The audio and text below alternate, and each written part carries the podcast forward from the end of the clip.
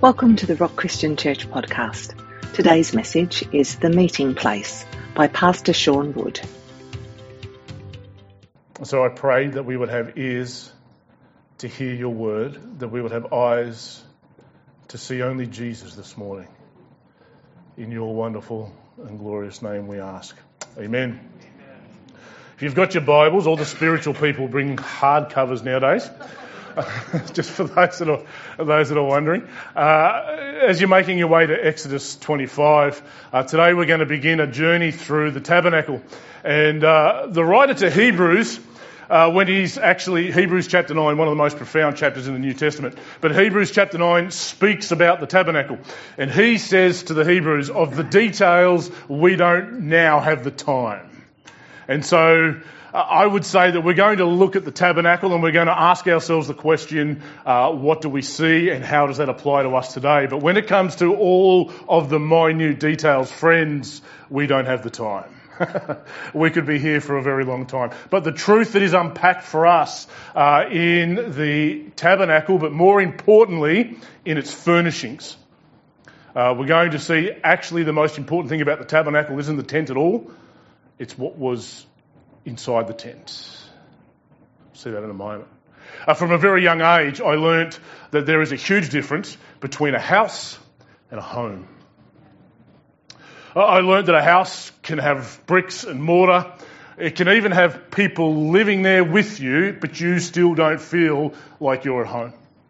And for those that know, uh, when I was young, I ended up in foster care. I ended up in a number of houses very quickly, and I learned that there's a difference between a house and a home. There's a difference between occupying a room and feeling welcome, wanted, and belonging somewhere. And then I found myself at the house of a, a lovely angel, uh, convinced me that angels walked this earth, and she's a lovely lady. Uh, but I learned the difference between a house and a home, and it was presence. You see, you can walk into a house with four walls, you can even have people inside the house, but it's the presence that makes a difference. And today, I hope what we grab as we work our way, beginning in the tabernacle, I hope what we grab is the most important thing is the presence. The most important thing for Israel, God is now about to teach Israel about worship.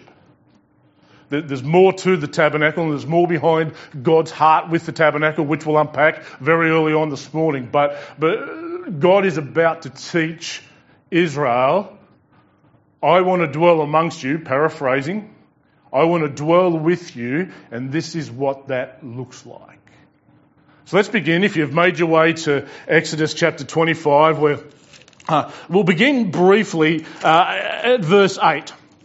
Uh, we mustn't go any further until we've touched on verse 8. God says, and let them make me a sanctuary that I may dwell in their midst. God's heart and God's desire has always been to dwell in the midst of his people. God wants to dwell in our midst. God wanted to dwell in the midst of Israel. But let's read the verse afterwards because this was really important for Moses. It was really important for Israel and it's really really important for us today. Have a listen to what God says to Moses. Uh, and let them make me a sanctuary that I may dwell in their midst. And let them make it however they want, according to whatever suits them on that particular day, says no part of scripture anywhere. God says to Moses, and there's a reason for this. God says to Moses, uh, make me a sanctuary that I may dwell in their midst, exactly as I show you concerning the pattern of the tabernacle and all of its furniture, so shall you make it. What do we learn? God is a God of order. Worship, God is teaching us about worship, and right from the beginning, what He's teaching us is there will be order in my house. I will build my house. Jesus said that. I will build my church, but I will build my house according to the pattern. It's really important. Why? As we take our journey through the tabernacle, beginning today with the Ark of the Covenant, we're going to see that every single part of it is a deep spiritual truth about Christ. You can't get this wrong. We are about to take a walk through a visual aid or a roadmap for Israel back home. You see, Ecclesiastes tells us that God has placed eternity in the hearts of every man and every single person is lost. Why? Because we are longing to return home. Where's home? Eden. What's Eden? Eden was defined by Adam and Eve enjoying the presence of God. Imagine what that was like. Imagine walking with God in the garden, talking like we talk to each other. And all of us long for that. And how do we define that? How do we define home? It's by a presence. And God has given Israel here a roadmap home, but He's also given us a map home. Someone's gone before us. We'll touch on that glorious person later on. Someone's gone before us and paved the way for us. But it highlights a truth to Israel and it also highlights a truth to each one of us today. You are as close to God as you want to be. Israel, they had limitations. Israel, they had uh, certain parameters that they couldn't infringe on. We'll touch on those as we work our way through, but because of Christ, we are as close today to God as we want to be. And so God is a, a, make me a sanctuary, make me a, a, a, dwelling place that I may dwell amongst you. God, by the way, today we'll just fast forward. Uh, we're going to land the plane uh, in the New Testament today, but uh, just to fast forward a little bit, God is uh, uh, building a temple because the tabernacle became the temple. But today He's building a temple that is built on the foundation of Christ. You can read about that temple in 1 Corinthians chapter 3 and Ephesians chapter 2, and He's building a temple that is laid on the foundation of Christ by which he may inhabit by his Spirit, or as Paul says, may dwell by the Holy Spirit. And that's in inside of each one of us. God wants to dwell inside of each one of us. So as we reach the, the tabernacle, we're going to begin to ask three questions. The first thing we come to is the Ark of the Covenant, which is actually profound and really important. Isn't it interesting how God doesn't start with a tent? Because what we need to know is that the furnishings inside the tent don't facilitate the tent. The tent houses the furnishings. And it's no mistake that when God wanted to make a place for Him, first place He says is, you know what, when it comes to worship, the biggest priority is my presence. And we'll see. So today we have to ask ourselves the question what is the Ark of the Covenant? Uh, Indiana Jones didn't find it and he won't. Uh, there's, a, good chance that historians have placed it somewhere around about lost in Babylon. However, uh, what is the Ark of the Covenant? What was the significance and the symbolism to Israel? We need to ask that question before we transfer this into Christ. And then we ask ourselves the question what does that mean for us today? Because if we're going to take this journey and we're going to ask this question, how can we see Christ here and how does that apply to us today. So let's begin with just a few observations. Uh, what we need to know is, uh, as we work our way through the tabernacle, uh, we have the Ark of the Covenant, the table of the shewbread, the golden lampstand. We'll work our way out from the inside out. We'll come to places like the bronze altar, which we'll touch on today, but its importance will become uh, more relevant later on. But every one of them, uh, whether it's the dimensions, whether it's the materials, or whether it's the colours, speak deeply in symbolism about Christ. They have a message inside of it all. We're going to touch on a few of them. And maybe you want to go home and, and study this for yourself, or you can do. Careful where you get sources from, but you can delve very deep into this. Let's have a look at what God says. They shall make an ark. And when we come to the word ark, this is not the same word used for Noah and Moses. And everybody's thinking, hang on a second, Moses didn't build an ark. No, but his mum placed him in an ark.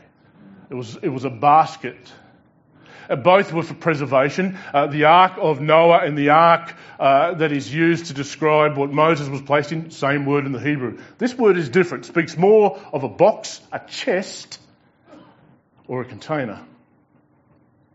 They shall make an ark of acacia wood. Now, acacia wood was, was prevalent within the wilderness and within the desert, uh, but immediately God's trying to communicate to us and to Israel. You see, acacia wood was known uh, throughout the region to be incorruptible. It was so dense a timber that water couldn't penetrate it and insects would not be interested in it. And so it was the material that you would use for building because it wouldn't decay. And immediately God's saying, anything and everything that's in my presence and in my house is incorruptible. It gets better. They shall make an ark of acacia wood. Two cubits and a half shall be its length, a cubit and a half its breadth, and a cubit and a half its height. Now you're a builder, Roscoe. What's that in our, in our terms? Exactly. exactly. But interesting, those dimensions in the ancient times were the exact dimensions of the footstool of a king when he sat on his throne. That's really important for what's coming next.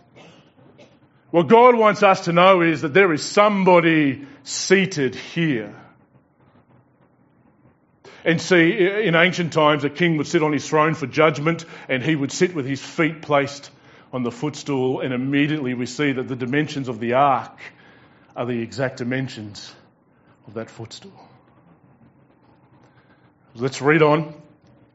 Uh, uh, half a breadth, a cubit and a half in height. And, and, and if builders know those measurements and know those conversions, then you're far too spiritual for us. You shall overlay it with pure gold. Uh, we will see throughout the tabernacle, particularly amongst the furnishings every, and the utensils, everything must be gold, refined gold, pure gold. No blemishes.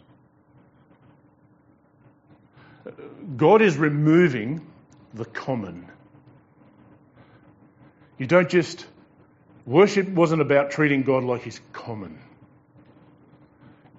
And we will read, if, if you read on through this passage, you will read that gold overlays everything. And, and, on the Ark of the Covenant, which will be the, we're going to get to the most profound part of the Ark of the Covenant shortly, which is the mercy seat. Man, oh man, if God's trying to preach a sermon to us this morning, it's right there in the mercy seat. But uh, we will see uh, everything is overlaid with gold, and immediately we see a picture of the divine overlaying humanity.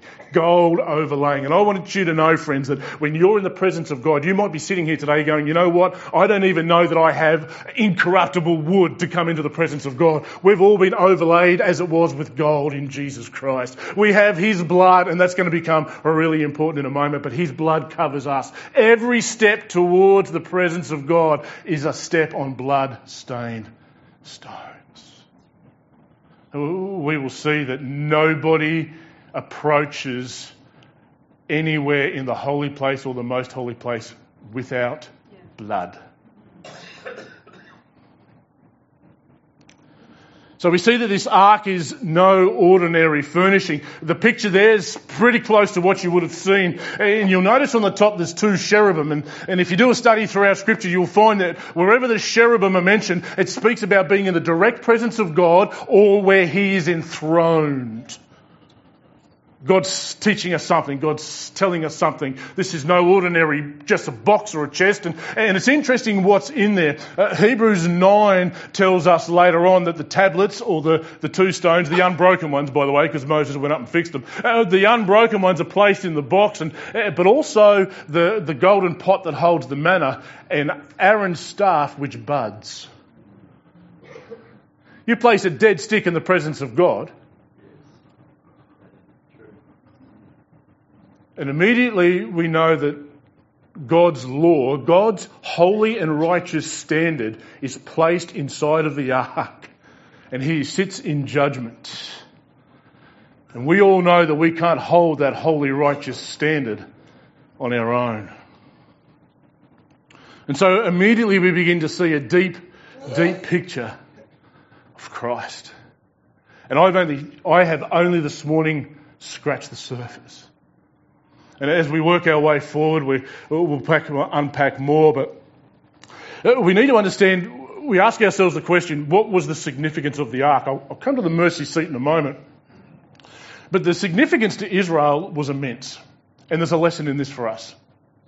What we begin to find with Israel is that if you remove the ark, and we're going to have a look at a scripture in a moment where that happened, if you remove the ark from Israel, if you take the ark out of the tabernacle, they're just another people in another land amongst every other person. What distinguished Israel, what set Israel and the people of God apart right from the beginning is the presence of God. More about this later, but friends, without the presence of God, we're another football club. We're another community outreach centre. Without the presence of God, that's what defines us. The reality of God dwelling in us. What a great promise. But for Israel, uh, some key moments, uh, you might understand that uh, shortly before they enter the promised land, before God takes them into the fullness that He had prepared for them, they had to cross the Jordan River.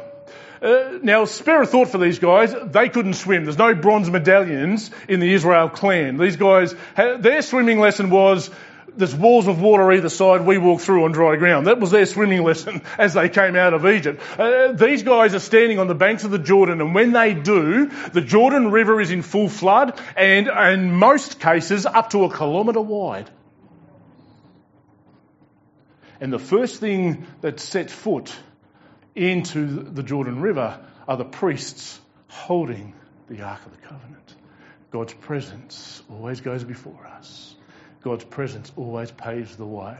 You will notice, uh, if you read through the history of Israel, you'll notice there are times when the ark is missing and they lose battles. Uh, we're going to read about a day in Israel's history shortly. Uh, you'll read about the king of Israel, David, when, when the ark is returning to Jerusalem.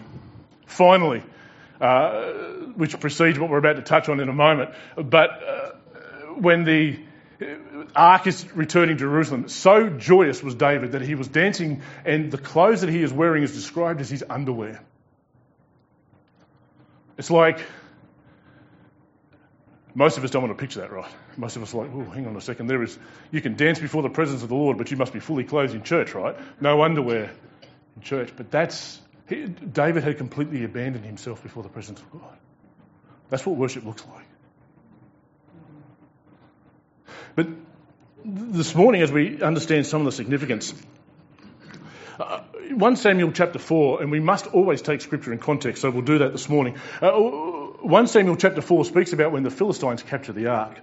We're going to get to a really, really frightening verse in a moment. But what leads up to 1 Samuel chapter 4 is uh, we all know the story of Samuel. Hannah is barren. Uh, she says, If you give me a son, I'll dedicate him. She dedicates him to the temple. He grows up uh, in the temple underneath a man by the name of Eli. And Eli's sons are a pair of brats. And to put it nicely, to put it in the uh, uh, non evangelical text, uh, they were a pair of brats. Uh, they had misused and abused the worshippers for so long that there is a scripture in early Samuel that says they had caused contempt to fill their hearts when it came to worship. And people were like, you know what? I'll paraphrase for you. Israel were like, if that's worship, if that's church, I ain't going. They were beating people up at the door, they were robbing them and extorting them. And if that wasn't bad enough, Eli says, I'm going to turn a blind eye. And then Samuel, a young lad at the time, begins to hear the voice of God. Interesting part of that is you have, you have the old priest who's not hearing the voice of God, and you have a young prophet who's learning to discern the voice of God. And uh, Eli uh, helps him to discern the voice of God. Maybe he regretted it because he asks Samuel, What does the Lord say? Samuel says to him, There is a day coming when the ears will itch to hear of what will happen. And let me tell you what happens on that day. In one day, the Philistines overrun Israel. They capture the ark. They kill Eli's two sons in battle. The old man falls backward on his chair and breaks his neck if there was a day. Uh, anybody who's in leadership in God's house, you need to read those three chapters uh, and then read the fourth one because we, we need to come humbly before the throne of grace. So we find this now after all those things have happened, and one of the son's wives, starting in verse 19, now his daughter in law, the wife of Phineas, was pregnant, about to give birth.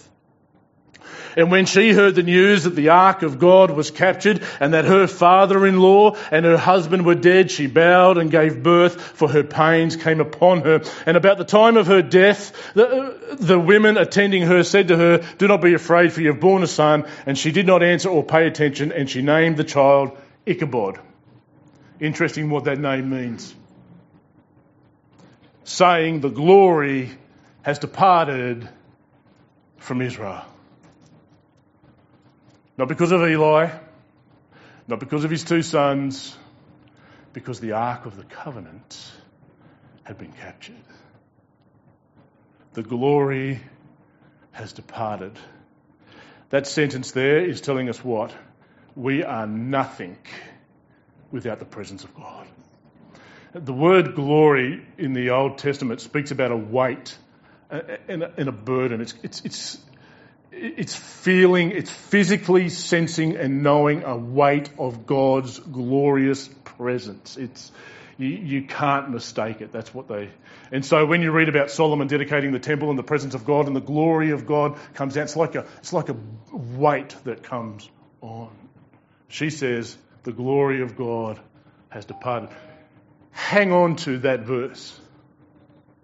Ponder that verse for a moment. The glory has departed from Israel because the ark of God had been captured and because of her father in law and her husband. And she said, The glory has departed from Israel for the ark of God has been captured. And I bet you the Philistines regretted it. Because the Philistines took the ark and they said, You know what? We'll shove it in the temple of our God, Dagon. And there's a lesson for all of us because what happens is they get up the next morning and the statue of Dagon is laying face down. So they go, no, that's all right. We'll put him back up, put him back in his place. And they go about their business the next morning and they come in. Not only is he fallen down, but his head's rolled off. But they still continue to hold on the ark until they're growing boils and tumours everywhere. And they say, we've got to get this out of here. What's the message to us today? The gods of this world will fall before the presence of God. It won't fall before our programs or our flashy buildings or whatever else we may want to institute. It is the presence and it is the glory of God that the world's gods will fall before. And of course, we read about when it returns to Jerusalem, but there's a lesson that is on journey back to Jerusalem. Uh, the oxen stumble, and you can see the four poles there. Nobody was allowed to actually touch the box. A bit like my fishing gear, boys. uh, nobody was allowed to touch the box, so they had to carry it by the poles. And, and Uzzah, who was one of the priests holding it, the oxen stumbled, and he put his hand out and grabbed hold of the box, and he died instantly so rattled David that he said, This can't come back to Jerusalem. Uh, David, who, who can house the presence of God, says David. So they put it in the house of a guy by the name of Obed Edom. This guy's house is so blessed. Uh, what's the message, friends? Uh, the presence of God, huh? Uh, so blessed. David eventually goes and gets the ark and brings it to Jerusalem. But what do we learn from Uzzah? God's presence is not to be trifled with. We all want to see more of God's presence. We want to enter into God's presence. There is a heart attitude that accompanies that, friends. It's a heart attitude where we move God from the place of the common to the very special. Uzzah made the mistake. Nadab and Abihu made the mistake. Nadab and Abihu are the sons of Aaron, and they're in the presence of the Lord, ministering before the Lord. God has just told them this is the pattern for worship. When you worship, we've just spent nine chapters of Leviticus. This is what worship and the ceremonies look like. And then they decide, you know what? We're going to do worship our way. Didn't end so well. They were consumed. God says, for those that will be near me. Wow. The Ark of the Covenant for Israel was significant. It defined who they were. It upheld them and strengthened them in battle. And it centered all of their worship. Everything they did was centered and focused around the presence. Every sacrifice in the tabernacle, every sacrifice in the temple, every ceremony, even down to what the priests were wearing, was all because of a burning flame of presence that was behind the curtain.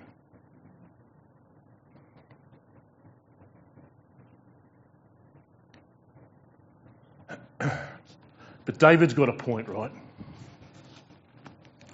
When we begin to understand God's holy, righteous standard, how can we come into your presence? Man, have I got some good news for everybody today. Uh, uh, I love how the Bible just does its own preaching. I've got the easiest job in the world. Don't tell the board, but I, I, really do have the easiest job in the world because the Word of God just does its own work. Let's let's make our way down to verse 17. verse 17, you shall make a mercy seat. Now that's actually a translation of a Hebrew word which speaks about a curtain or a cover. Uh, I'll jump forward and we'll come back to this in a moment. But that word mercy seat in the New Testament means propitiation. And uh, Paul, when he's writing to the Romans in chapter 3, will actually make mention of the fact that Jesus is our mercy seat. Jesus is our propitiation. More about that in a moment. But what even is the mercy seat? The mercy seat is the lid that goes on top of it's, it's, the curtain and the cover that goes over the ark, and it is it sits between God's holy, righteous standard and all of us. And the mercy seat the picture of it is a cover and a curtain that overlays, uh, but the significance is far deeper. Uh, the, the most holy place, which we'll talk about in a moment, inside the tabernacle, there will be the most holy place. That's where the Ark of the Covenant is. That's where the presence of God is. That's where the mercy seat is. And then there's this huge curtain, which, by the way, was about 30 feet high and roughly about 13, 14 inches thick. So, uh, Days for Girls, if you can sew one of those. Uh, but separating everybody from the presence of God. And we all know that only one man went into the presence of God. Only one man went into the most holy place. That was the high priest once a year on the Day of Atonement. But wait for it. We're going to get to the bronze altar later. But the bronze altar is a beautiful picture of the cross of Christ. And here's what the high priest would do. Uh, we have a new high priest. We're getting there. We're getting there. The high priest would take the blood from the bronze altar and he would make his way through the whole holy place, cleansing everything on the way, then he would take that blood into the most holy place and sprinkle it on the mercy seat. And the moment that blood touches the mercy seat, it says that a death has occurred, judgment has occurred, and God's holy righteous standard against sin has been expiated. And this is what that means. Now mercy can flow freely. Hallelujah. That's what it meant for Israel. And that's just the blood of bulls and goats.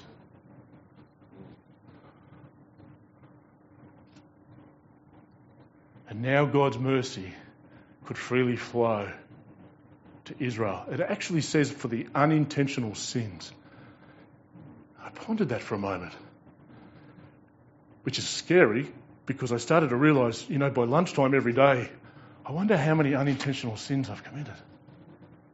I wonder how many times I've forgotten. How many times, I don't want to think about it, how many times I've patted the cat or.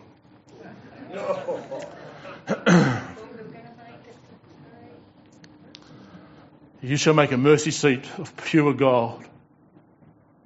And the significance for Israel was huge, but the significance for us this morning is immense.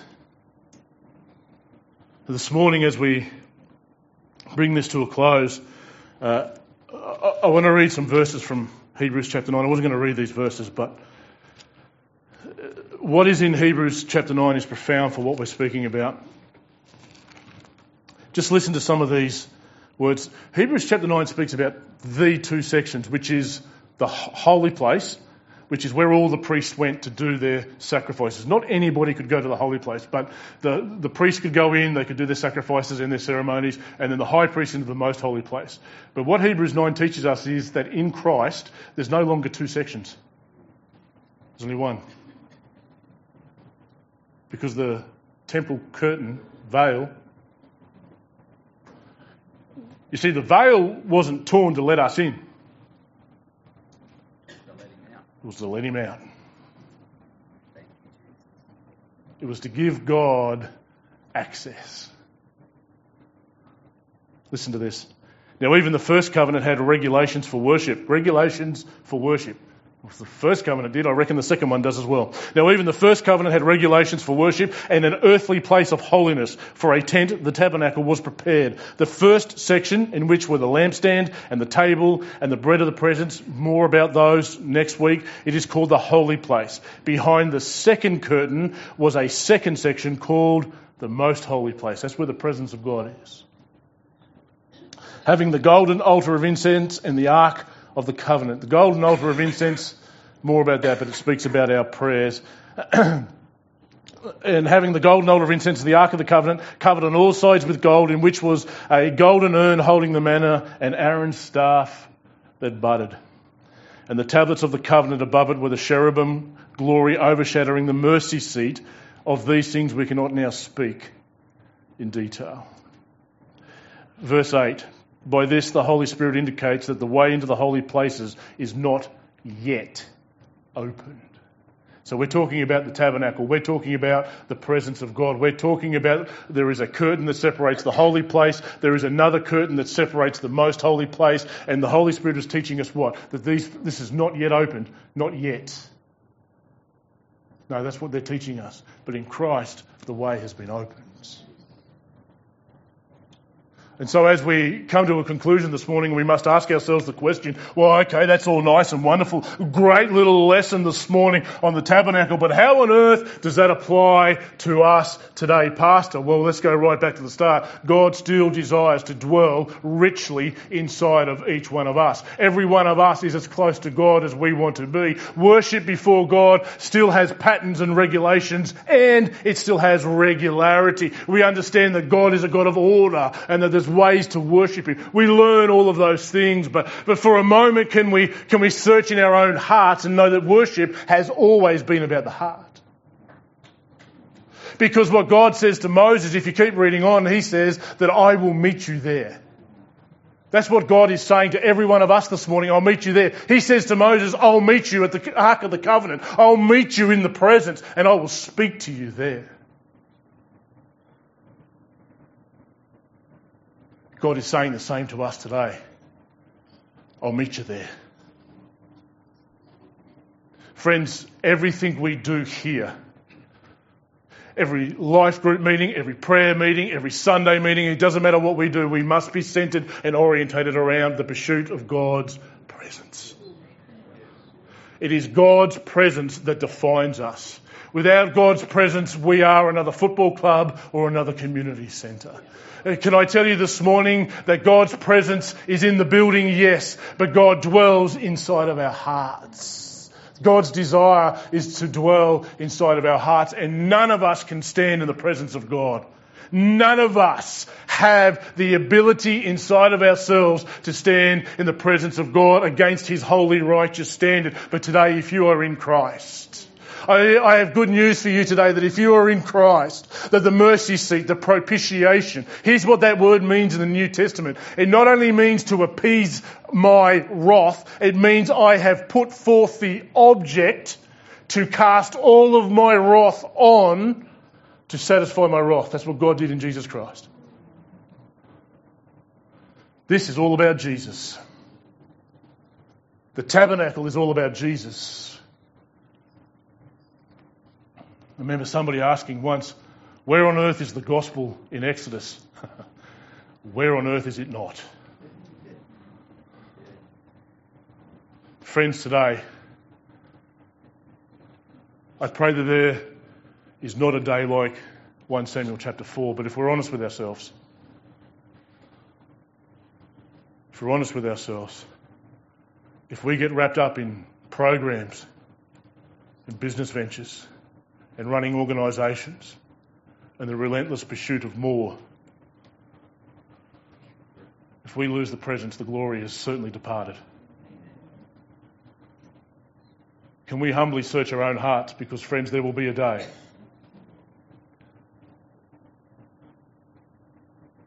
When we will stand before Him.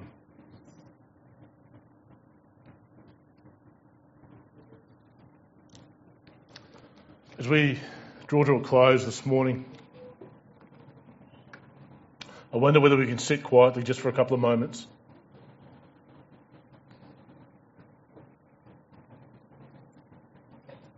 And allow the Holy Spirit. I, my prayer is the Holy Spirit would confirm and assure inside of our hearts that there is a place. There is a place called home, and it's not here. There's a place called home, and it's defined by a presence. And God is saying to everybody in this room, if you will pay the price, I will meet you there.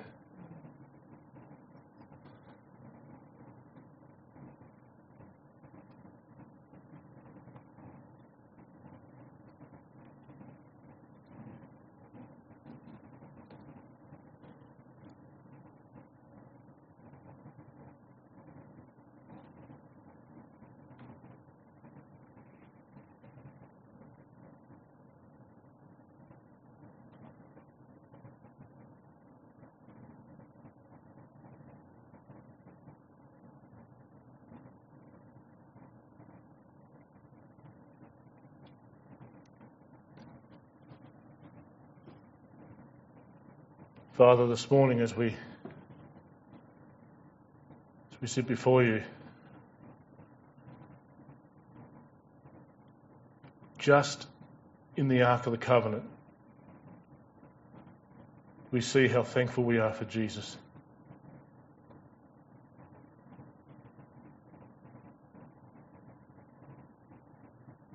Lord, that you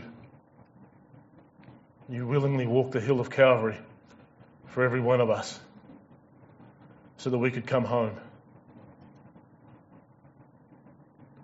so that we could know the presence.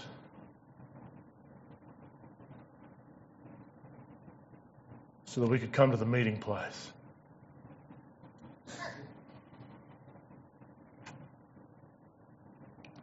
Jesus, I thank you that you did not leave us as orphans,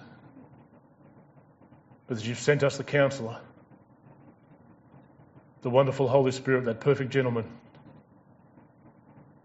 And you said, Jesus, that we will come and make our home with you.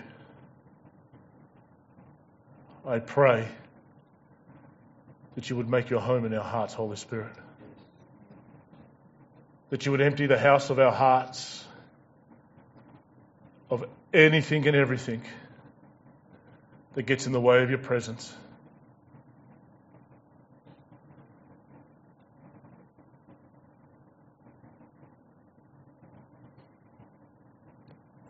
May we all hunger for you. Allah, forgive us, Father. We, we hunger and thirst for so many things.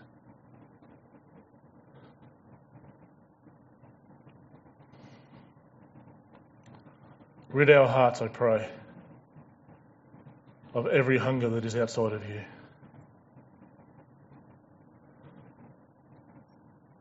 Thank you for the privilege of salvation. Your grace is enough.